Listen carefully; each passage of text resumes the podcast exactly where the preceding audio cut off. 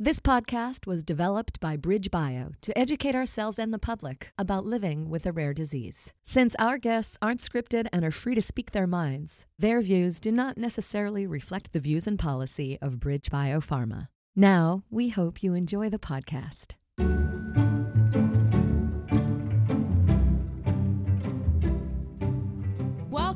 On Rare, an exclusive podcast produced by BridgeBio, a biotech company that focuses on developing treatments for rare diseases. Behind each unique condition is a unique story. And at On Rare, we have the privilege to listen and learn from the true experts, people living with the rarest conditions. I'm your host, Mandy Rohrig, a member of the patient advocacy team at BridgeBio. Thanks for joining me. Today, David and I are so honored to be joined by John and Tony, two men who live with limb girdle muscular dystrophy type 2I or LGMD 2I.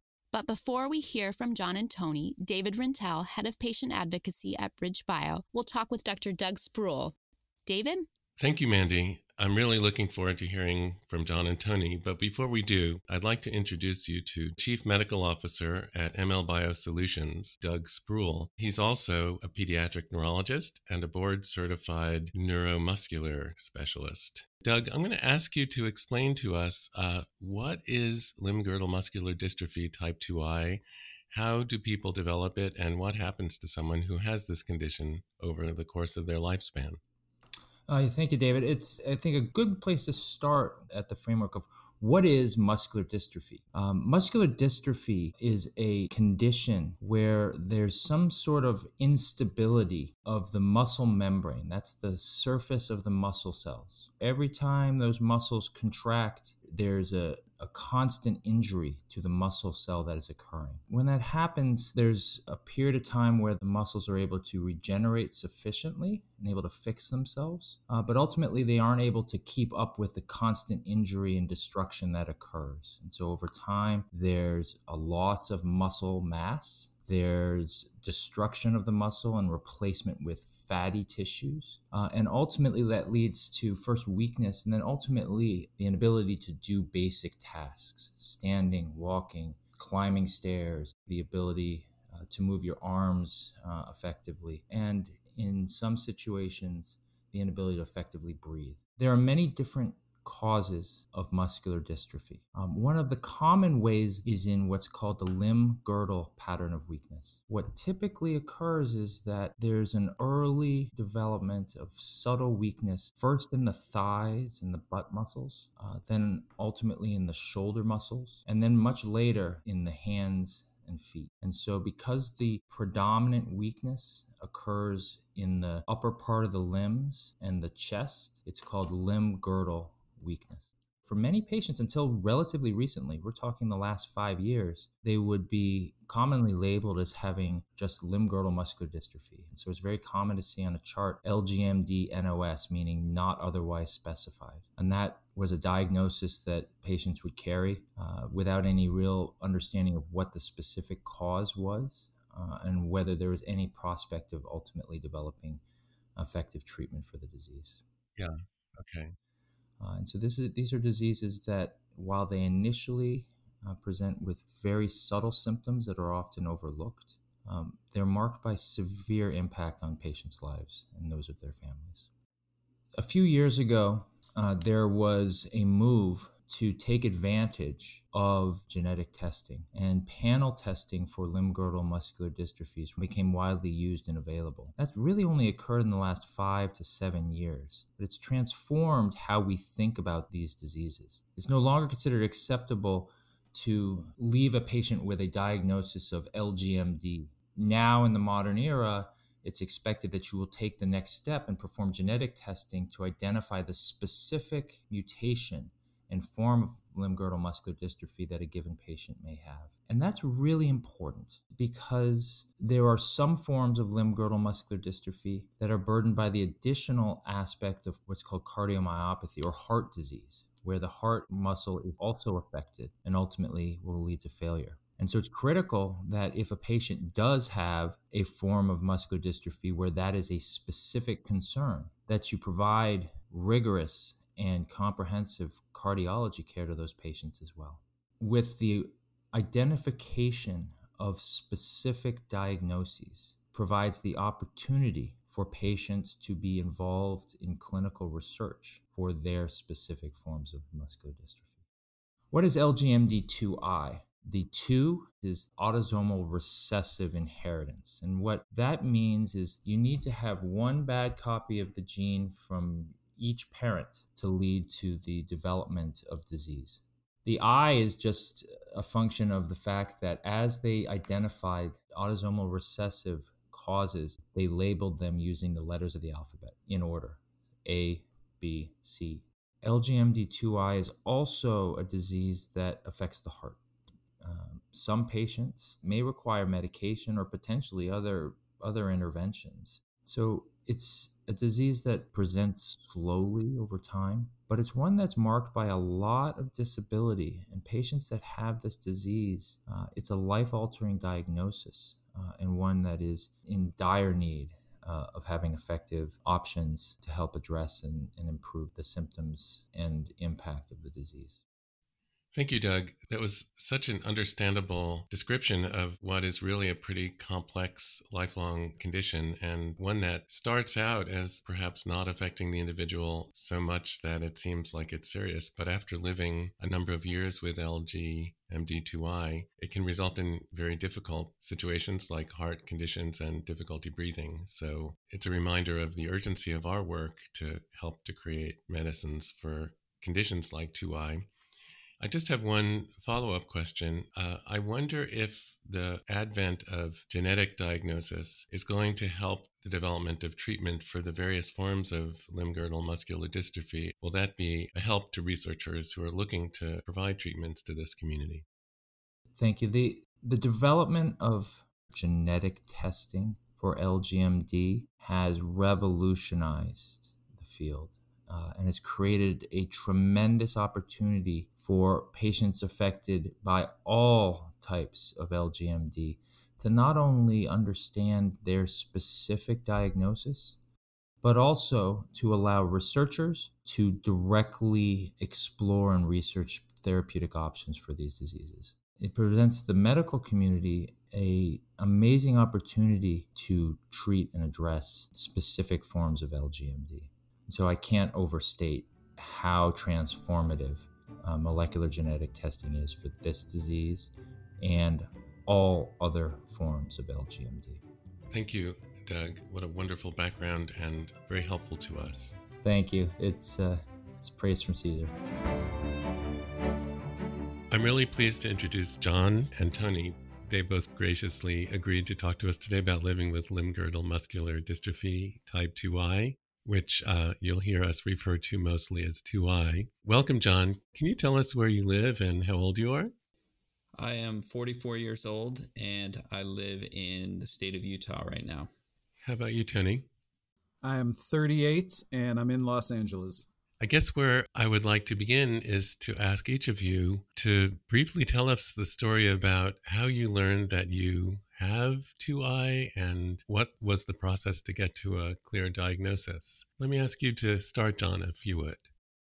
Great. Sounds good. To be honest with you, I always knew something was off. I have a number of siblings. We've always lived in rural settings in Colorado and Utah. We always lived outside, worked outside, and were involved in a lot of physical activities. And I enjoyed doing all those activities. And as much as I loved being with everybody and doing all the things, I always sensed that I was unable to do the things I wanted to to keep up, to be as fast as them, to be as strong as them. Teenage years came around and it really starts to magnify itself, especially when, when you want to continue playing sports and do those activities with your friends. And to be honest with you, I don't think anybody else could have detected it if they were observing me it, it was just kind of this internal thing I knew that I wasn't as strong, I wasn't as fast. I didn't have that endurance to kind of push things to that level of really being competitive. Um, that said, I was really physically active growing up. As I got into my early 20s, I have a sister who's probably six or seven years older than me. In all, I have uh, four sisters who have been diagnosed with 2I as well. But that's more recent, right? So if we go back to our 20s, we started having these conversations about the inability to do certain things. This is so hard. Why is this hard? I can't go up these stairs anymore. I can't do this thing. I can't lift my child anymore. And so, because my sister, I think, was, you know, six or seven years my senior and probably more advanced, she went in and started meeting with doctors and specialists trying to understand really what was happening. Um, she received a diagnosis of muscular dystrophy, but they could not give her a subtype. And I was about 22 at the time. And so I knew instantly when she had that diagnosis that it applied to me as well. You know, the next 15, 16 years, I just knew I had LGMD, but I did not know the subtype. And it wasn't until 2018 that I did a DNA test and, and determined my subtype. So, John, you could tell that there was something different about you, but you didn't think it was noticeable to anyone. What were the kind of things that you noticed within yourself that made you think, okay, I'm doing these things, but I'm not doing them the same way or as well as the people I'm with? Yeah, I mean, I could cite a couple examples there. And again, people make comments. I remember in elementary and junior high, sometimes kids would call me clumsy, right? Out playing on the playground, and maybe I would fall in a scenario where we're playing tag. That was my least favorite game because I was always it. I could never catch the other kids. And so I was the slow kid, right? So here I am physically appearing to be like everybody else, but unable to keep up with things like that in high school, I played football. I went to a small high school and um, I was able to be a part of the team. I didn't fall behind too much. When we ran the laps, I wasn't with the fast kids and I wasn't performing at the level where where I wanted to. A lot of kids I hung out with in high school were weightlifters and we spent a couple years in the weight room. And that that's when I realized my muscles were not behaving like other boys my age. And that's when I knew something was not right with my muscles. So, um, Tony, I, before we go on, and I we want to hear your story as well, but do you have any questions for John about the experience he's just describing? I mean, it's just it's like mirror image. Like it was such a similar journey a, main difference is I have two brothers that are half brothers. I have a biological father that I do not know. So I was the only sibling that had anything like this. You know, I'm sure it's it's been in some ways a blessing and a curse to have like family at your like okay we understand we we share the same genes so does it make it easier or harder what's the process been like for you guys Fortunately, I would say we really started to ask the questions and have the conversations in our 20s. We can look back and we can relate some of these early childhood experiences, but but they weren't really remarkable. We didn't talk about them because they weren't really abnormal. Mm-hmm. But now here we are in our 40s and 50s and and we're having these conversations and and we can relate to each other, right? Mm-hmm. and we're we're so close. Um, we understand each other. We get the things. We're all accommodating to each other, and we all are able to to just kind of know what the other one is dealing with. So. How about you, Tony? What was the first thing that you experienced that was possibly related to having LGMD2I? Um, you know, being a kid where in my head in gym class, I'm Magic Johnson and I'm just so full of energy and like contributing and, and having fun with other kids. And it started to show that the results didn't match the effort. You know, I, I played hockey and again, like in, in my head, like I feel like I can figure out how to be Wayne Gretzky, but it, it's just physically not happening. And then I started skateboarding, snowboarding, just doing all these, you know, parents' worst nightmare type activities and just getting hurt all the time, not being able to keep up with other kids. So that was, you know, my elementary and middle school experience. But going as far back as I can remember, like you know, I was a kid with a, a single mom, uh, living with my grandmother in like outside of inner city Cleveland. And I remember my, when I started school, I guess probably kindergarten, first grade, getting on the school bus. I remember my grandma telling my mom, something doesn't look right.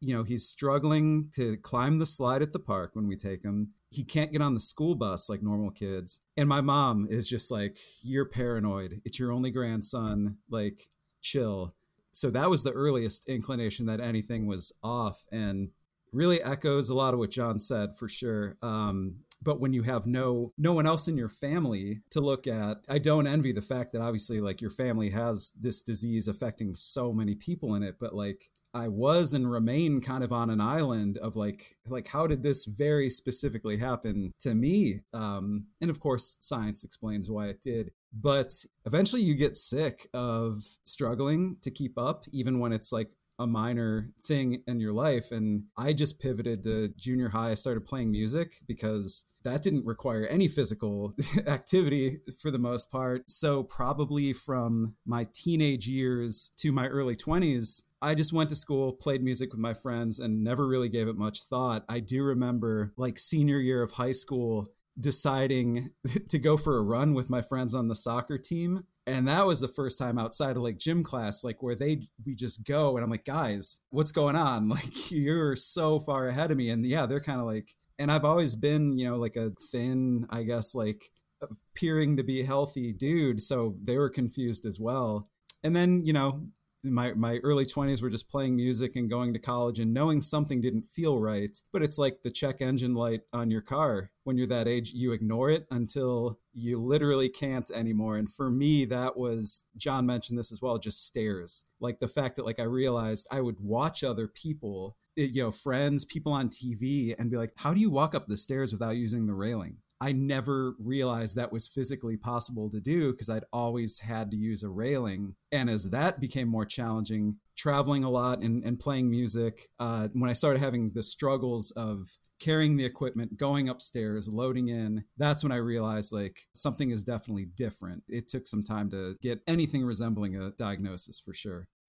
Yeah, I can relate to that. Um, different, right? Like just looking at other people and how do they do that so easily? And like you're saying, I really like your analogy about the engine light. It's like, but I'm still running and I'm I'm still moving. I'm still doing these things and I can figure out other ways to do them and keep up. I, I like some of those comments. And again, the the parallels are interesting. Thank you, John. We heard from John that he might have 2I after his sister was diagnosed. Tony, how, after all of this time, you brought us all the way through high school, I think. The engine light was coming on, but you still didn't know why. How did you learn that you had 2I? You know, I spent the early 20s traveling and touring and playing music. I didn't start college until I was 22. So I, I went to Kent State in Northeast Ohio. You know, I would notice because like college campuses, Lord, looking back, are the least accessible on the planet for one. So like I, I still notice the things that would only pop up when I was doing things like loading gear up a flight of stairs. I started noticing little things every day. And I think, I, you know, I got to the point by my mid 20s where it was just like, okay, I'm going to go to the doctor for this. That's when things got really interesting for sure, because the first line of defense was my family physician who had me try on a knee brace to see if that helped. It did not help. So then I was referred to a neurologist at a hospital in Ravenna, Ohio, where the doctor's like, You have ALS.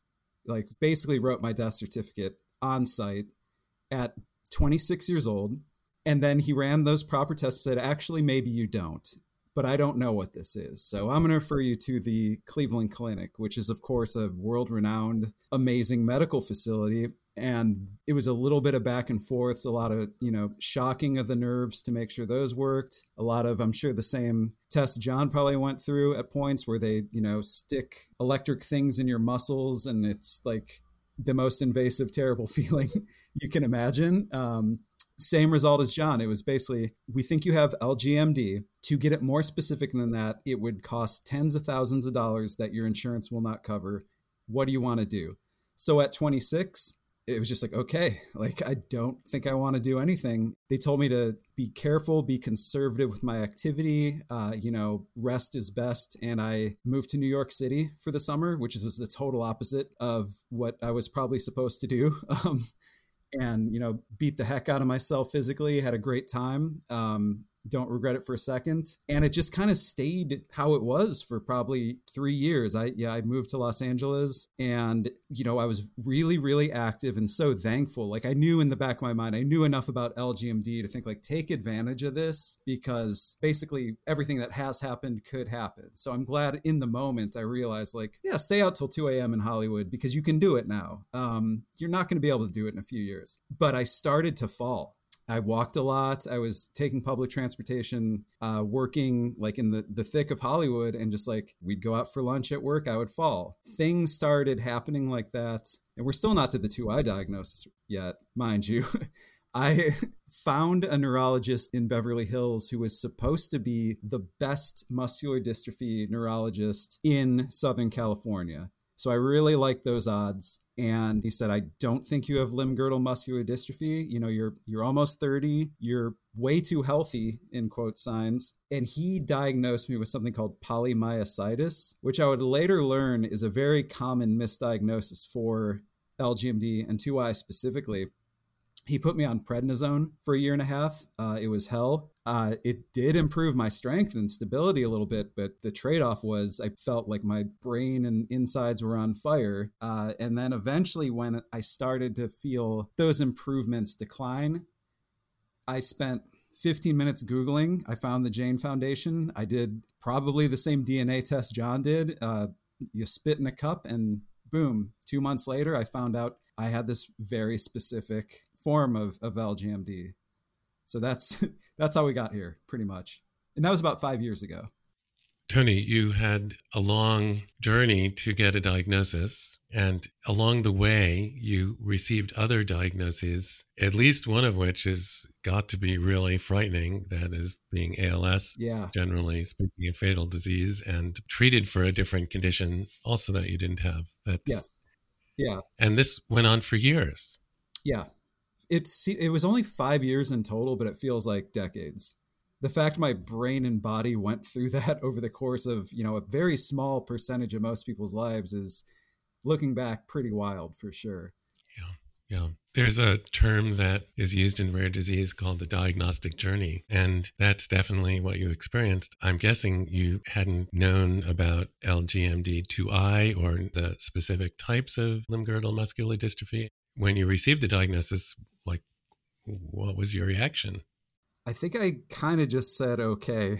Kind of one of those, oh, that's what it's called. There's a specific gentleman that kind of gives you the news. And I think John will know who I'm talking about. A great guy, but he gave me the, the news, was just very blunt. Like, there's nothing you can do at this point. He's like, there might be in the future, but right now, like, the disease is going to win. So you just need to figure out what that means for you and like you know how you deal with that. And that was i think that was the conversation where it's just like oh man i just met this guy but i'm so mad and i just want him to be extremely wrong. Unfortunately he's been he was pretty spot on with how it would go. Um yeah i think that was the hardest thing was like not so much seeing the diagnosis but hearing like this is it. There's not much you can do. Just, you know, it almost went back to that original Cleveland Clinic sort of diagnosis where they're just like, I don't know, just be careful and ride the wave because who knows how bad this could get. Yeah. Uh, John, do you want to ask uh, Tony any questions or then comment on your own experience here? Oh, boy. Um, no specific questions. I think just because I relate to it so well. Yeah. Right like the parallels are uncanny and i mean i guess i could find one difference there because my sister was ahead of me. She was my guinea pig. Mm-hmm. and you know i was 22 when lgmd was a term that we learned. And so all the research of all the subtypes i knew there was nothing that could be done right? And every couple years i would check in and make sure there was nothing happening on the horizon where something was coming our way that could help us. And and the falls you know, just falling here, falling there, falling here, falling there. It became common, but I could always push myself back up, climb up somehow, right? And so 18 years later, at 40, my wife went to a uh, MDA conference in Salt Lake. I was busy that day, and so she came home, and the, the key takeaway was you need to know your subtype. If you have LGMD, it's easy to get your subtype now. All you have to do is spit in this file and send it in, which I did we got the document in the mail and we read it and it said FKRP mutation LGMD2I and and that was it right? Like I wasn't mad. I knew what I had had for 18 years. If anything it was like now I know what to research right? Now I can actually hone in my search terms find people who are talking about 2I and working on 2I and if anything it was a relief to know the mutation and to know what I was dealing with. If anything I had that 18 years to work through all those things to know what my ultimate prognosis was, to know that I don't want to live with regrets. I'm going to do all the things that I can now and I'm going to enjoy everything. And when we get to that point where maybe something can be done about it, we'll start working on that. But that's that's kind of what what my journey was, and maybe how it varied a little bit.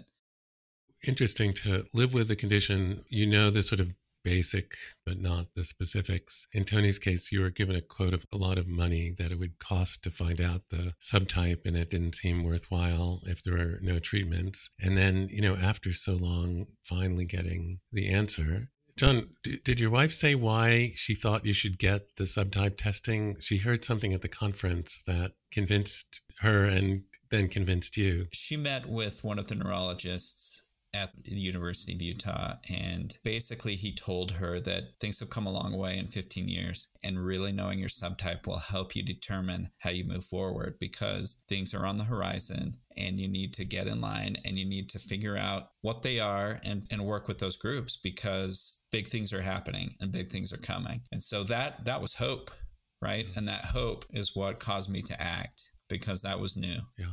Great. You know, it's interesting. I, I'd like to hear more about what it's been like for each of you living with 2i, but you've already talked about these earlier chapters where you were living with 2i for a long time without truly knowing what was going on with you. We're interested in knowing what it's like living with 2i. So let me just put that out there and see what that brings up for you. Do you want me to start? You've started. That's good. Okay. I'm sure it's gonna be another one where where John can relate to quite a bit of this.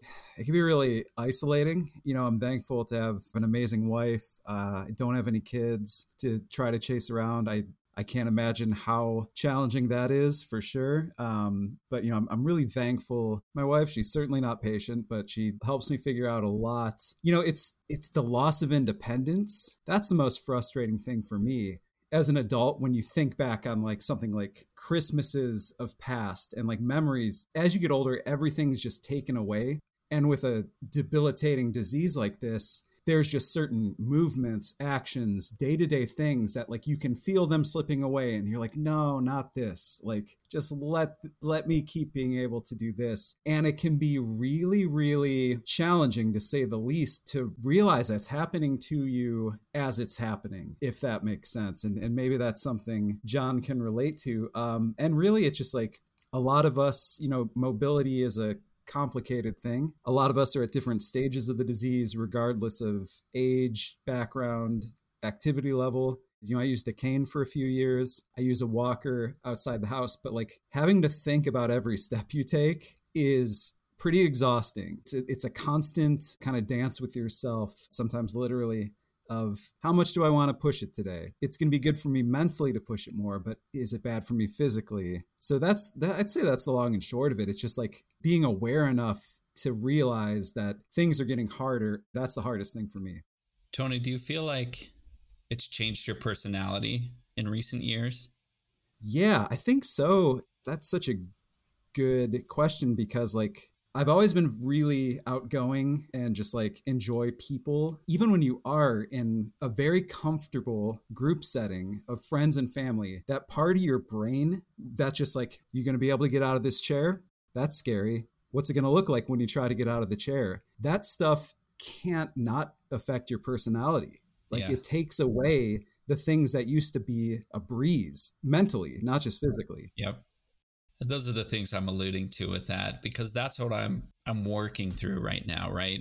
Because I feel like like it is altering my personality in a way because I was always the outgoing guy. I always loved engaging with people, getting up, going to stay high, engaging when there's something to participate in, right? And now now I feel like I have to be more reserved in those settings. If my personality really hasn't changed internally, I fear that people now don't know who I am. They don't know my real personality because I'm not able to be the person I always was. And mm-hmm. so those are some of the things I'm working with. Um, as far as mobility goes, I mean, I my wife is is patient sometimes.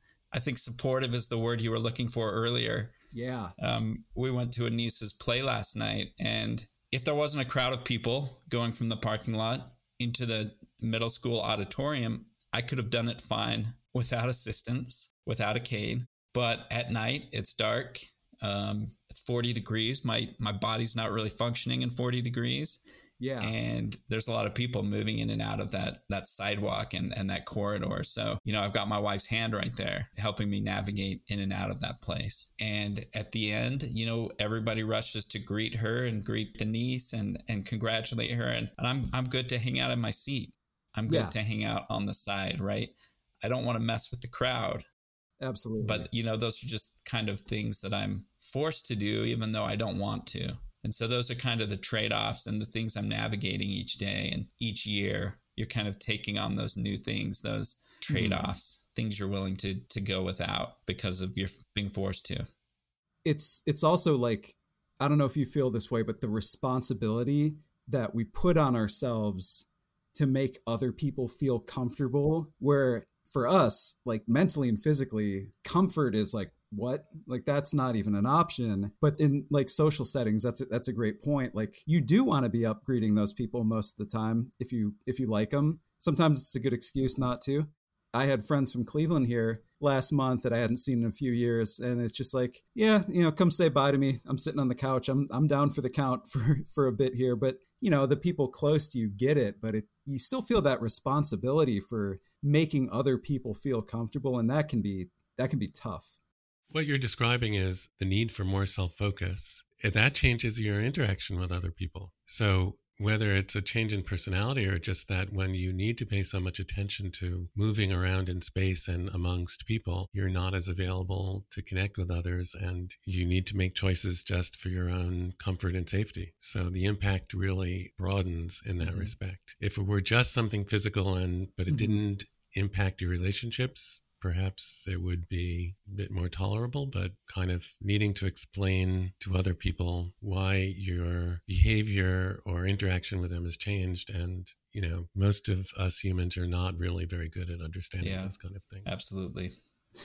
that has been the case, certainly. And and again, I I would say that um, those close to me, the understanding is there, and that awkwardness is gone. The patience is there. The the acceptance but you know occasionally there will be an, a new friend or a new scenario where we have to go into a new setting that i'm not familiar with. And the first thought is always how many stairs do they have into their house? How far is the walk from their parking lot or from their driveway to their house?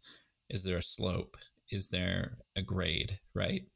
Will i have somebody with me who can help me navigate that? And there's been times when i've gone to people's homes and i said can I park right at your garage and come in through your garage? because I can't I can't enter your home. And so, you know, usually there's there's a more accessible avenue through the garage with less steps or a handrail or something like that. People are always understanding. We're, we're getting good at describing this uh, the situation and just some of the things that that we work through.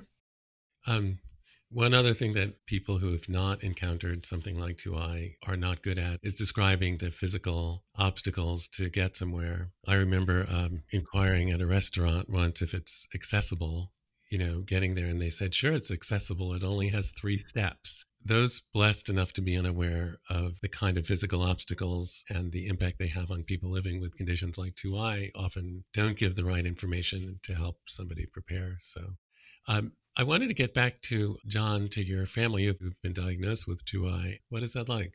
The five of us are on a text thread. We definitely share notes. It's quite active at times. We are involved at different levels with CureLGMD 2i Foundation, uh, some of the fundraising, some of the awareness, things like that. So we do communicate about that type of thing and, and are engaged with the studies that are happening in Irvine or Iowa or locally. We are in four different states. And so we, we all don't have access to the same facilities, but when one of us does go and meet with a neurologist or a, a study or something like that, we and keep each other informed. So I, I do like that aspect of, of it. That's helpful in it. How about you, Tony? You, you didn't grow up with other family members experiencing this, and what has been like for you, and have you gotten support? I mean, 100% of the support comes from my wife. You know, with my family, it's kind of just like let us know how you're doing you know that's where you know i wouldn't wish this upon them but it could be helpful it, you know i think even if they were willing to like do some research and like have the understanding to me it's the it's the 2i group on facebook basically the only reason i go on facebook uh, is to get that information and to have that sense of community. We do like quarterly calls with the Cure 2i Foundation, and that's my time to just be like, oh, yeah, that's right. Other people are dealing with this. Otherwise, uh, you know, I'm kind of a solo act, and it's mentally not always the best place to be. Yeah. So the Facebook group and Cure 2i have really been places to go for support and connection with others. I do my own research, and I'm pretty good at the internet, so I'll I'll find it as well. Um, my last question really is how you both think about the future. What are your expectations and what are your hopes? I'm looking at you, John. You got to start this one. what do I think about the future? You know, I do have hope. I've probably seen the most progression the last four or five years. And that's been hard to deal with. And it has forced me to maybe rethink things and maybe change the projection of where I thought I might be in 20 years. But at the same time, I have today and I have tomorrow and I have so many good things, right? And so I try to look outside of 2i and just realize like, this is me, this is my life, and I'm going to live it and I'm going to enjoy it when I bring 2i into that conversation, I I say, okay, this is a good time to be alive, and and there's a lot of good things happening, and the advances that that are happening in the medical industry and the pharmaceutical industry is getting sharp. And if I don't directly benefit from that in my life, I can be here and participate and do what I can now for somebody else behind me to benefit from it, right? Hopefully it'll benefit me. If so, I'll embrace it and I'll take any advantage that comes my way. But if I can contribute in any way to benefit 2i patients, you know, I'll I'll do my part and contribute where I can. Thank you, John. I, I have to say that uh, the perspective of that extends from yourself to others that will come along. I really admire and appreciate that. How about you, Tony? Um, I think cautiously optimistic most days but also trying to get to the place John's at where it's just like right now is right now. So make the most of it. Because I was able to do that at other stages of this disease and the progression. It's just been exceptionally challenging the past couple years. And part of that, of course, has been been a global pandemic. But I, you know, I'm I'm optimistic that good things are coming. I am patiently waiting uh, for the drug trial here in Irvine to kick up again relatively optimistic to where it's like, oh, a year from now, maybe it'll be easier to get out of a chair and that will open up more things I can do. I just kind of want to figure out how to do those things now. Uh, and that's possible, but it's it's it's a lot of work for sure. So these past years have been um, difficult, and there's been more progression for both of you that you have in common. And there is no future if you don't have today and tomorrow, and focusing on what's going on right now. So I really thank you for sharing so much of your lives and experience. This has been incredibly informative and helpful to us. I wish you well, and I'll be thinking of the two of you and the community of people living with 2i, hoping that the future becomes brighter for all of you. Thank you, David. This is a great opportunity, and I'm glad to participate and contribute. Uh, definitely, uh, thank you.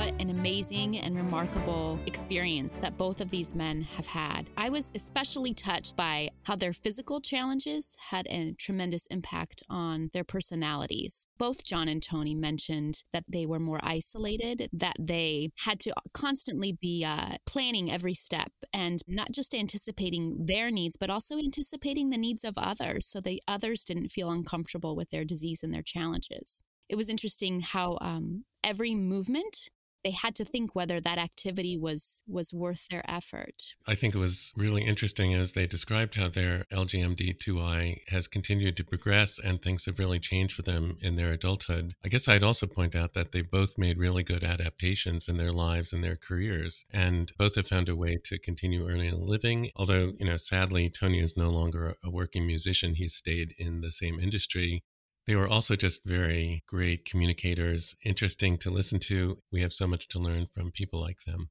We certainly do. And, and even their hope and optimism for the future, despite living with a really challenging and progressive condition. Sometimes when we have conversations like this, I just want to go on and on. And I feel like I'd love to call them back and talk some more about how they have managed over the years and how they'll continue to uh, manage, adapt, and strengthen their resilience living with LGMD2I. Thank you, David. Thank you, Dr. Sproule, and a very special thanks to John and Tony for sharing their journeys with us. For more information on LGMD2I, please click on Pipeline at bridgebio.com. Special thanks to our producer, Amy Brooks, and thank you for listening to On Rare. If you like today's podcast, we'd appreciate your support by reviewing, rating, and most of all, subscribing. I'm Mandy Rorick. I hope you'll join us for our next conversation on Rare.